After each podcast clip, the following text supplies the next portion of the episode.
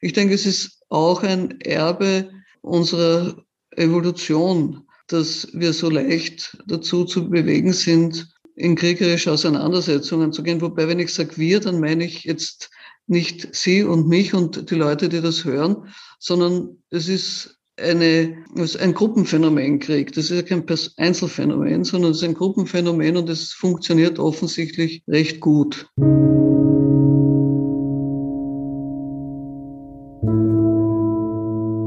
Krieg und Frieden. Der Podcast zur Furche-Serie.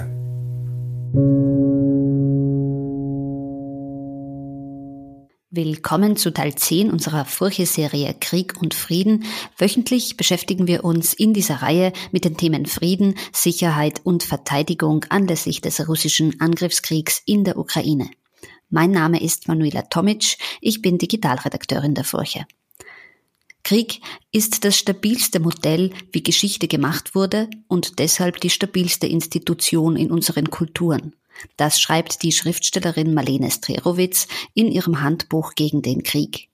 Dieses ist im Bahö Verlag eben erschienen. Die Philosophin und Autorin Ursula Barth hat es gelesen und in ihrem aktuell erschienenen Essay in der Furche darüber geschrieben. Mit ihr möchte ich in der heutigen Folge über die Formen des Friedens sprechen. Hallo, Frau Barth, schön, dass Sie da sind.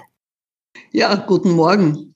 Was meint Marlene Strerowitz, wenn sie vom Krieg als stabilste Institution unserer Kulturen spricht? Sie beschreibt ein Faktum, soweit ich das sehe, weil man kann ja wirklich in aller Ruhe sagen, es, solange es Menschen gibt oder solange es Aufzeichnungen gibt oder Erkenntnisse über Menschen, äh, haben Menschen miteinander gekämpft, haben Krieg geführt. Das heißt, es ist äh, Krieg eigentlich ein so Normalfall. Der Frieden ist das Besondere und nicht der Krieg. Wir sehen es zwar ein bisschen umgekehrt, aber tatsächlich ist die kriegerische Auseinandersetzung der Normalfall. Und ich denke, es ist auch ein Erbe unserer Evolution, dass wir so leicht dazu zu bewegen sind, in kriegerische Auseinandersetzungen zu gehen. Wobei, wenn ich sage wir, dann meine ich jetzt nicht Sie und mich und die Leute, die das hören, sondern es ist eine, es ist ein Gruppenphänomen Krieg. Das ist ja kein Einzelfenomen, sondern es ist ein Gruppenphänomen und es funktioniert offensichtlich recht gut, weil wir in irgendeiner Form dauernd in Auseinandersetzungen sind und dieses Gewaltförmige gibt dann manchmal ins Tödliche, so wie das Marlene Sterowitz beschreibt. Und wenn's, wenn das Gewaltförmige tödlich wird, dann nennt man das Krieg. Der Ukraine-Krieg hat ja noch eine ganz andere Dimension. Auf Twitter und anderen sozialen Netzwerken können wir ihn ja quasi live mitverfolgen. Aber was macht das mit unserer Gesellschaft? Twitter und, und also die sozialen Medien haben etwas sehr, sehr stark Aktivierendes, schon im Normalfall, also ohne Krieg.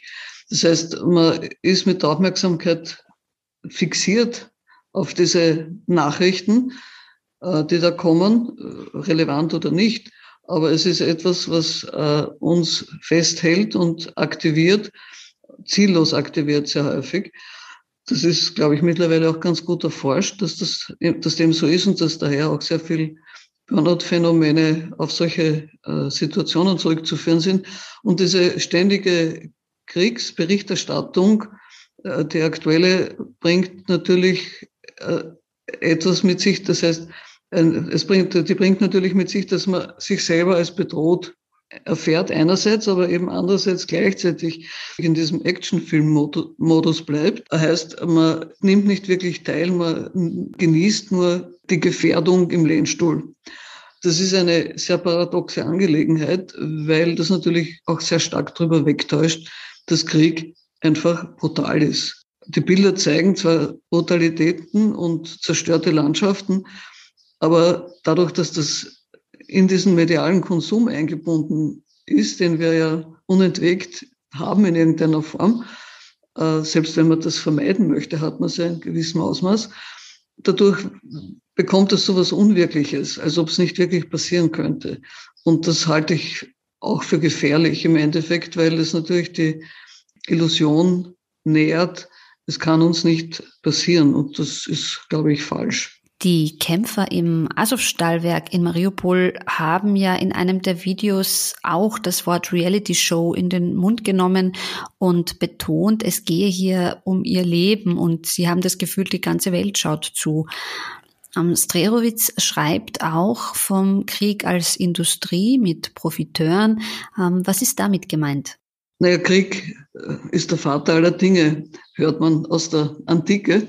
Äh, schon. Äh, und tatsächlich ist Krieg ein, ein, ein, mächtiges, ein mächtiger Treiber für Innovationen aller Art. Äh, und das betrifft natürlich die Industrie. Man muss einfach sagen, dass die Naturwissenschaften, die naturwissenschaftlichen Erkenntnisse und die möglichen Technologien, die daraus entwickelt wurden, haben ja zu dem geführt, was man äh, etwas euphemistisch Krieg der Sterne nennt. Das heißt also Kriegsführung, die sich längst nicht mehr auf, äh, auf Erde, auf, auf Territorien auf der Erde beschränkt, sondern wo das, das Weltall oder der Himmel über uns mitspielt, in enorm, der selbst zum Kriegsschauplatz wird. Äh, ich sage nur das Stichwort Satelliten, die man braucht, um äh, Ortungen durchzuführen, zum Beispiel. Es hätte, es hätte nie Atomwaffen oder jetzt auch taktische Atomwaffen gegeben, ohne die Erkenntnisse der Naturwissenschaft. Also die ermöglicht dieser spezielle Umgang mit der Natur, der ja sehr, in gewisser Weise sehr brutal ist, äh, neuzeitlich gesehen, der ermöglicht diese fortgeschrittenen Technologien, mit Hilfe derer, derer wir uns möglicherweise insgesamt alle aus der Weltgeschichte schaffen. Aber man wird ja sehen. Das ist so der eine Aspekt, nicht? Also Kriegsindustrie ist, Waffenindustrie ist eine der umsatzreichsten oder gewinnreichsten äh, Industrien überhaupt. Äh, man schätzt auf 40 bis 50 Milliarden, Milliarden Dollar pro Jahr. Also damit könnte man sämtliche entwicklungspolitischen Ziele der UNO äh, spielend erfüllen, wenn man nur das Budget, das ausgegeben wird für Waffen oder verdient wird mit Waffenexporten in einem Jahr, wenn man das, äh, wenn man das dafür verwenden könnte. Also das heißt, es ist in vieler Hinsicht eine Industrie und natürlich kommt dann noch dazu, dass wir als Gesellschaft mit unserem Lebensstandard auch davon abhängen, dass wir andere Leute in einem ganz geringen Lebensstandard halten und auf die Weise auch zu ihrer Unterdrückung und beitragen und das natürlich auch eine Form von Krieg ist. Also es ist ein, Krieg ist ein sehr verästeltes Phänomen. Es ist nicht einfach nur so zu sagen, also Krieg ist nur dann, wenn geschossen wird, sondern es ist eine Disposition, die unsere Gesellschaft äh, durchzieht. Und es, glaube ich, es geht, glaube ich, darum, die mal genau zu erkennen. Frieden in Europa schien uns in den letzten Jahren, spätestens nach dem Ende des Jugoslawienkriegs, ja doch wie etwas Selbstverständliches zu sein. Und doch schreiben Sie in Ihrem Essay, haben wir keine Kultur des Friedens. Wir müssen erst lernen, was Frieden sein kann. Wie sehen denn Formen des Friedens aus? Es beginnt ja schon dort, wo wir bei Diskussionen feststellen, wer gewinnt und wer verliert. Da beginnt schon, wir haben ein, ein großes Repertoire an Ausdrucksweisen. Äh, jemanden, eine, ein Fußballteam schlägt ein anderes vernichtend. Also die gehen Gott sei Dank alle heil vom Platz, sind vielleicht moralisch betreten, aber äh, sie leben noch nicht. Aber äh, zu, jemanden zu vernichten heißt, äh, ich äh, reduziere seine Lebenschancen auf Null eigentlich. Ne? Das ist eine, Metapher. Und das heißt, unsere Sprache ist ganz durchzogen von solchen äh, gewalttätigen Bildern. Und gleichzeitig äh, haben wir auch ganz viele so Unterhaltungsformen, wo es darum geht, dass man sich am Unglück von anderen erheitert. Also Comedies zum Beispiel sind ein klassisches Beispiel, ist ein Beispiel, das die Marlene Strarowitz bringt. Und es ist tatsächlich so, wenn einem die Sachen selber passieren würden, über die man im Kino lacht, dann würde man ganz sicher nicht lachen. Also das heißt, wir haben da sowieso schon ein, ein schwieriges Verhältnis oder eine, die Schwierigkeit, uns vorzustellen, wie schaut denn Frieden aus? Äh, ich meine, was zum Beispiel gewaltfreie äh, Kommunikation oder auch gewaltfreie Aktionen vorschlagen, ist, dass man eben nicht zu Waffengewalt greift, sondern dass man versucht, Strukturen so zu verändern äh, oder so zu nützen, dass Konflikte gelöst werden können, ohne dass man miteinander handgreiflich wird oder auch jemanden tötet. Also es gibt ja Beispiele. Ich meine, das berühmteste ist sicher die Rosenkranz-Revolution auf den Philippinen, aber es gibt mehrere solche Beispiele, also wo eine Diktatur überwunden werden konnte, ohne dass ein Schuss gefallen ist, was aber nur ging, weil man eben auf den Philippinen, weil man auf den Philippinen schon lange vorher darauf hingearbeitet hat, weil die Gesellschaft damit einverstanden war, die das unterstützt hat, also in dem Fall die Kirche, aber auch andere Institutionen, und weil man auch Leute trainiert hat. Also man kann Gewaltfreiheit nicht umsonst bekommen. Das ist mal das eine. Gewaltfreiheit erfordert mindestens so viel Einsatz wie Krieg. Äh, das andere ist aber auch, dass die Vorstellung von Frieden irgendwie schwierig ist in, in diese allgemeine Kriegs, äh, in die Kriegsmetaphorik einzubauen in unserer Gesellschaft oder diese, oder noch anders gesagt, es ist, glaube ich, auch schwierig, diese Kriegsmetaphorik unserer Gesellschaft umzugewichten, umzu, die Bilder einfach zu verändern. Es ist schwierig, diese Bilder zu verändern, weil wir haben ja alle irgendwann als Babys erfahren, dass es wirklich einfach friedlich sein kann und gut, zumindest hoffentlich die meisten längere Zeit, aber in irgendeiner Form erfährt man das. Die Vorstellungen vom Paradies werden ja manchmal auf solche Erfahrungen zurückgeführt. Das heißt, es gäbe diese Erfahrungen, nur müsste man sie pflegen, man müsste sie suchen, man müsste sprachliche Bilder dafür finden. Aber, aber es gibt, also es wäre wirklich notwendig, an der eigenen Sprache und Sprechweise zu arbeiten, um Frieden zu ermöglichen. Dazu gehört zum Beispiel auch in der gewaltfreien Kommunikation, dass man nicht den anderen beschuldigt, wenn man sich nicht wohlfühlt, sondern dass man zuerst mal, wenn der andere was gemacht hat, was einem nicht passt, sondern dass man zuerst mal sagt, ich fühle mich nicht wohl in dieser Situation jetzt, statt zu sagen, du Trottel. Also das ist jetzt vielleicht sehr knapp gesagt, aber da gäbe es wirklich viele Möglichkeiten, einfach auch im Alltag Frieden einzuüben. Und diesen Kosmos der Pflege, wie die Marlene Starowitz das nennt, Wirklichkeit werden zu lassen im ganz normalen Alltag. Das sind kleine Schritte, aber natürlich, sie sind die Voraussetzung dafür, dass man einen großen machen kann. Kinder lernen auch nicht von heute auf morgen gehen. Also man müsste da wirklich viel Arbeit hineinsetzen, damit Frieden wirklich möglich wird. Spürt man in Strelowitz Handbuch gegen den Krieg auch, dass sie ein Kind der atomaren Bedrohung des Kalten Kriegs ist? Also ähm, ist Ihnen das an einigen Stellen aufgefallen?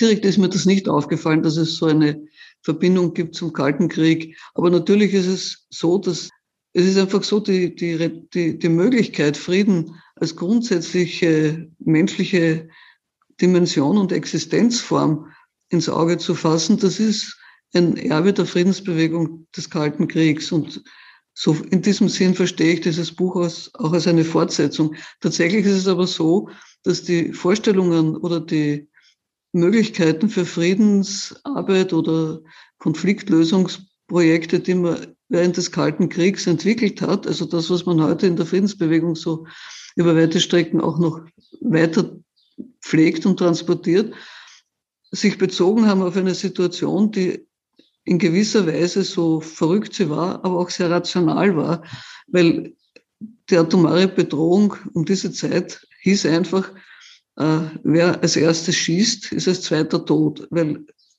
wenn sich zwei Atommächte bekriegen, dann ist die Welt am Ende. Nun ist es aber so, dass es mittlerweile eben taktische Atomwaffen gibt, das heißt, die sehr viel kleinräumiger sind äh, die also keinen Generalschaden anrichten und die sozusagen im Hintergrund dieses Krieges sind. Das ist das eine. Das zweite ist, dass diese Art von, dass der Kalte Krieg ja eine Pattstellung war und es ist hier in der, im Fall der Ukraine um einen Angriffskrieg geht mit der Absicht von Territorialgewinn. Also eine völlig andere Situation, für die es einfach andere äh, Friedensprojekte braucht als die, die man bisher hatte oder die man bisher entwickelt hat. Und auch hier kommt wieder zum Vorschein, dass Frieden einfach nicht nur zu, dadurch zu erhalten und zu erreichen ist, indem man sagt, hör mal auf zum Kämpfen, sondern das erfordert wirklich ein großes Maß an Innovation und Anstrengung. Und das bedeutet auch eine Umlenkung der Energien der gesellschaftlichen. Und ich denke, dass dazu leistet das Buch einen Beitrag, weil es eben diese Kriegsförmigkeit unserer Alltagsgesellschaft so deutlich macht. Das passt manchen nicht, wie ich weiß, weil man halt gerne was mit Krieg, was klar abgezirkeltes haben möchte. Aber ich glaube, es ist wichtig zu sehen, äh, dass dieser Shift vom Friedenszustand, also vom nicht tödlichen Zustand zum tödlichen Zustand, also wenn Gewalt in tödliche Gewalt übergeht, ja nicht sehr groß ist. Bilder vom Krieg reichen ja zurück bis zu den babylonischen Keilschriftvorlagen der biblischen Schöpfungsgeschichte, schreiben Sie. Können Sie hier ein paar Beispiele nennen? Wie hat man sich das vorzustellen? Ja, ich glaube, äh, Marlene Starowitz bezieht sich auf die Schöpfungsgeschichte und ich glaube, das stimmt nicht ganz so, wie sie das in diesem Buch schreibt, weil tatsächlich ist es so, die Bibel, also die hebräische Bibel, lässt sich unter, unter literarhistorischen Perspektiven ja als ein, eine Anthologie der orientalischen Literatur lesen. Und unter diesem Gesichtspunkt kann man sagen, die Schöpfungsgeschichte im Buch Genesis äh, ist eine Bearbeitung von babylonischen Schöpfungsmythen. Und da gibt's einen Mythos, der offensichtlich da dahinter steht, das ist die Geschichte von Tiamat, der Göttin des Salzwassers die aufgrund eines äh, Familienstreits von ihren Kindern ermordet wird und dann in zwei Teile geteilt und aus dem unteren Teil macht man die Erde und aus dem anderen den Himmel. Und das scheint eine, ein, ein Hintergrund für die biblische Schöpfungsgeschichte zu sein. Nur die ist absolut unblutig und es geht, wird auch niemand umgebracht, sondern da ist das Chaos und der Geist Gottes, der über den Wassern schwebt und dann entsteht eben die Teilung in Himmel und Erde und die ganze Geschichte der Schöpfung, die wir kennen. Und die endet ja auch tatsächlich damit, dass alle, alle Wesen, die in diesem Paradies leben, äh, sich von Pflanzen ernähren, beziehungsweise von Pflanzen in diesem pflanzlichen Lebenszyklus eingebunden sind. Man könnte sagen, sie sind alle Vegetarier. Also es ist ein ziemlich friedliches Bild, das da gezeichnet wird. Allerdings geht dieser gewaltförmige Impuls, der aus diesen frühen Texten kommt, natürlich weiter, weil kaum, erstens hält das Paradies nicht lang, wie man weiß. Die Geschichte zeigt, man, das endet dann und dann beginnt also die manifeste Gewalt mit Kain und Abel und, und, und, nicht? Die ganze Geschichte ist eine Gewaltgeschichte immer wieder. Und das entspricht ja auch menschheitlicher Erfahrung bedauerlicherweise, dass Gewalt sehr präsent ist. Aber es müsste nicht so sein. Wir hätten die Möglichkeit, äh, eine neue Ethik zu entwickeln und nicht eine Ethik, sondern auch neue Handlungsweisen, die aus so einer Ethik kommen, um äh, wirklich Frieden finden zu können. Ich meine, vielleicht noch als Zusatz, ich meine, die, die Propheten im Ersten Testament, also was weiß ich, berühmtester vielleicht Jesaja, die sprechen ja von einem Reich des Friedens, das sich auf diese Paradiesvorstellungen bezieht. Und die kritisieren die Gewaltanwendung der Gesellschaft, die daraus kommt, dass diese fundamentalen Lebensrechte, die in der Bibel als, als Gottes Gesetze äh, umschrieben werden, da kann man jetzt natürlich auch noch lang diskutieren drüber, aber dass diese fundamentalen Lebensrechte nicht akzeptiert werden und dass dadurch eben Krieg und, und Tod und Vernichtung entsteht und dass es darum ginge eben, und das ist das Bild, das sie verwenden, dass Schwerter zu Pflugscharen geschmiedet werden, also dass das, was gewaltförmig ist, in Lebensstiftendes umgearbeitet wird. Und selbst, dass der Löwe neben dem Lamm liegt. Das heißt, dass sich beide daran erinnern, dass sie in diesen großen Lebenszyklus eingebunden sind. Das ist das, was die Bibel sozusagen als positive Folie bietet. Monate nach Beginn des Ukraine-Kriegs werden die Stimmen nach diplomatischen Lösungen immer lauter, aber mit Putin kann es keine gewaltfreie Lösung geben, sagen dann die Briten, die US-Amerikaner und viele andere. Das würde nämlich dazu führen, dass man sich ihm unterwirft.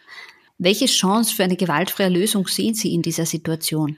Also zu sagen, es kann etwas nicht geben, heißt, ich verhindere es weil ich eine Möglichkeit ausschließe. Das ist so wie die österreichische äh, Befindlichkeit manchmal ist, da kann man nichts machen. Nicht? Das, wenn man sagt, das geht, das geht nicht, dann geht's nicht. Das finde ich mal nicht gut, weil das heißt, ich blockiere einfach Möglichkeiten.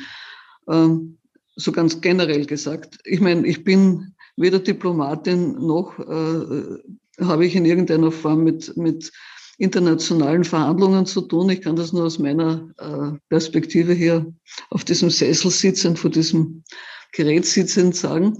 Äh, aber was mir aufgefallen ist, ist, dass man natürlich seit langem einfach alle Anzeichen übersehen hat, die zu einer Eskalation dann im Endeffekt geführt haben. Das heißt, man hätte schon viel früher äh, sehen müssen, dass diese ganzen Handelsverträge, diese ganzen Ideen von Handel als Motor des Wandels nicht wirklich funktionieren, weil ich meine, es hat in der Russischen Föderation gibt seit 2003, glaube ich, war der Mord, ist, 2003 ist der, der Chodorkowski, dieser Oligarch, der eine fortschrittliche Gesellschaft wollte, unter falschen Anschuldigungen in Straflager nach Sibirien gekommen. Und die äh, Anna Politowskaja ist 2006 ermordet worden als Paradigma sozusagen für eine ganze Reihe weiterer kritischer Journalisten, die umgebracht wurden. Also man hätte dieses äh, Runterfahren der Meinungsfreiheit und dieses Verhindern von, von, von demokratischen Entwicklungsmöglichkeiten hätte man viel früher sehen müssen.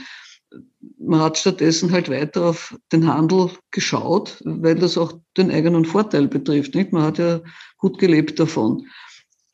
Und ich meine, da sind wir natürlich auch Teil davon, klar. Äh, also ganz biografisch persönlich gesagt, äh, profitieren wir alle von solchen Entwicklungen.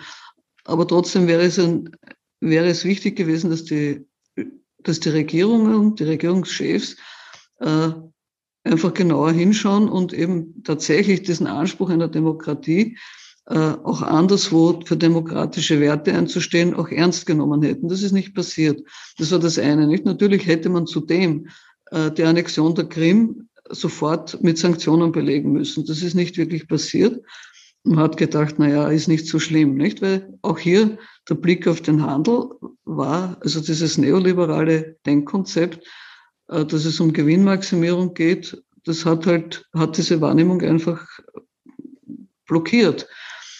Und daher war natürlich dann im Moment, wo der Eindruck entstand, dass die USA sich als, als Weltpolizist sozusagen mit Anführungszeichen zurückziehen und schwach sind, äh, da könnte man jetzt viel dazu sagen, und die EU eigentlich sich nicht so richtig einig ist, war das natürlich auch ein guter Moment anzugreifen. Also es gibt so viele, viele Faktoren, die schon längst vorher hätten bedacht werden müssen, die aber nicht bedacht wurden. Nun sind wir in der Kacke, ganz einfach mit Verlaub gesagt.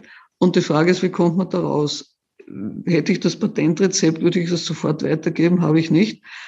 Äh, aber ich denke, es sind zwei Sachen. Das eine ist, dass es einen Waffenstillstand braucht, damit überhaupt Verhandlungen stattfinden können. Die Frage ist, unter welchen Bedingungen kann es einen haltbaren Waffenstillstand geben? Weil was man sieht, ist, es werden Waffenstillstände vereinbart, die von der Seite der Russischen Föderation nicht eingehalten werden. Das ist ein Problem. Also da beginnt tatsächlich schon ein Problem. Das Zweite ist natürlich, und ich denke, es gibt im Hintergrund mit Sicherheit diplomatische Bemühungen, die eben im Hintergrund stattfinden. Das heißt, wir kennen sie nicht. Und es ist ganz sicher so, dass dieser Krieg ohne Diplomatie sicher nicht zu Ende gehen wird. Das kann aus verschiedenen Gründen nicht sein. Es ist auch in meinen Augen nicht so einfach zu sagen, was tatsächlich am Ende rauskommt, außer dass alles kaputt ist. Also ich habe heute Morgen als Schlagzeile gelesen, der östliche Donbass ist komplett zerstört. Gut, also wenn man weiter an dieser Zerstörung arbeiten will, wer immer da jetzt das treibende Moment ist, wird es halt weitergehen. Nicht? Daher ist es wirklich, es ist schwierig vorherzusagen, wie das endet. Aber es wird nicht enden ohne Diplomatie, das kann man auch sagen, weil es hat noch kein Krieg ohne diplomatische Bemühungen geendet. Es würde, es würde nur ohne, Diplomat, ohne Diplomatie enden, aber dann wird es so enden, dass alles kaputt ist und das hoffe ich, möchte niemand. Frieden ist ein anderes Wort für Gerechtigkeit, heißt es in Ihrem Essay. Haben sich diese Begriffe für Sie in den letzten äh, Monaten und Jahren in diesen Krisenzeiten verschoben? Also wenn, dann hat, hat sich das eher verschärft, weil natürlich die Ungleichheit äh, zwischen den Menschen in den letzten Jahrzehnten enorm zugenommen hat. Also die Reichen werden immer reicher und der Mittelstand und die Armen werden ärmer. Und dieser Krieg wird ja jetzt, also die UNO prognostiziert, dass es eine jahrelang anhaltende Hungersnot geben kann durch diese Situation oder jedenfalls große Probleme mit der Welternährung. Das wird im Übrigen ja mit Sicherheit enorme politische Verschiebungen bringen, ohne dass ich jetzt weiß, was. Nicht? Aber Frieden ist ohne Gerechtigkeit nicht möglich. Gerechtigkeit heißt zunächst einmal das Lebensrecht des anderen zu respektieren. Es ist nicht so einfach zu sagen, was jetzt genau immer gerecht ist, weil Gerechtigkeit ja ein sehr, sehr großer Begriff ist und sehr umfassend. Aber eines ist sicher, ohne die, den Respekt vor dem anderen und ohne die Lebensrechte des anderen in vollem Umfang zu respektieren, wird es keinen Frieden geben können, weil das dann immer darauf hinauslaufen würde, ich will den anderen unterdrücken. Und das führt dann zu weiterem Krieg. Also insofern ist dieser, dieses Wort Frieden beruht auf Gerechtigkeit. In der Bibel heißt es, äh, Gerechtigkeit und Frieden küssen einander. Also eine sehr, sehr enge und intime Beziehung. Und das ist tatsächlich so. Äh, das heißt, wenn man sich um Gerechtigkeit bemüht, und die hat viele Gesichter von Verteilungsgerechtigkeit, Chancengerechtigkeit, ähm, auch Ernährungsgerechtigkeit und Sicherheit etc., das sind ganz viele Facetten, die Gerechtigkeit hat, dann trägt man zum Frieden bei. Und es wird keinen Frieden geben, wenn nicht wirklich, wenn nicht wirklich Gerechtigkeit und Anerkennung des anderen in seiner Andersheit möglich ist. Liebe Ursula Barth, vielen Dank für das Gespräch. Sehr gerne. Das war die zehnte Folge unserer Furche-Serie Krieg und Frieden. Auf furche.at slash podcast finden Sie alle Folgen zum Nachhören. Und wenn Sie die Furche abonnieren möchten, dann besuchen Sie uns doch auf furche.at slash abo. Was Frieden wäre, so heißt das Essay von Ursula Barth in der neuen Furche. Dieses können Sie online und in der aktuellen Printausgabe nachlesen. Handbuch gegen den Krieg heißt der Titel des neuen Buchs von Marlene Strerowitz, erschienen im Bachö Verlag. Mein Name ist Manuela Tomic, ich bin Digitalredakteurin der Furche. Vielen Dank fürs Zuhören und bis zum nächsten Mal.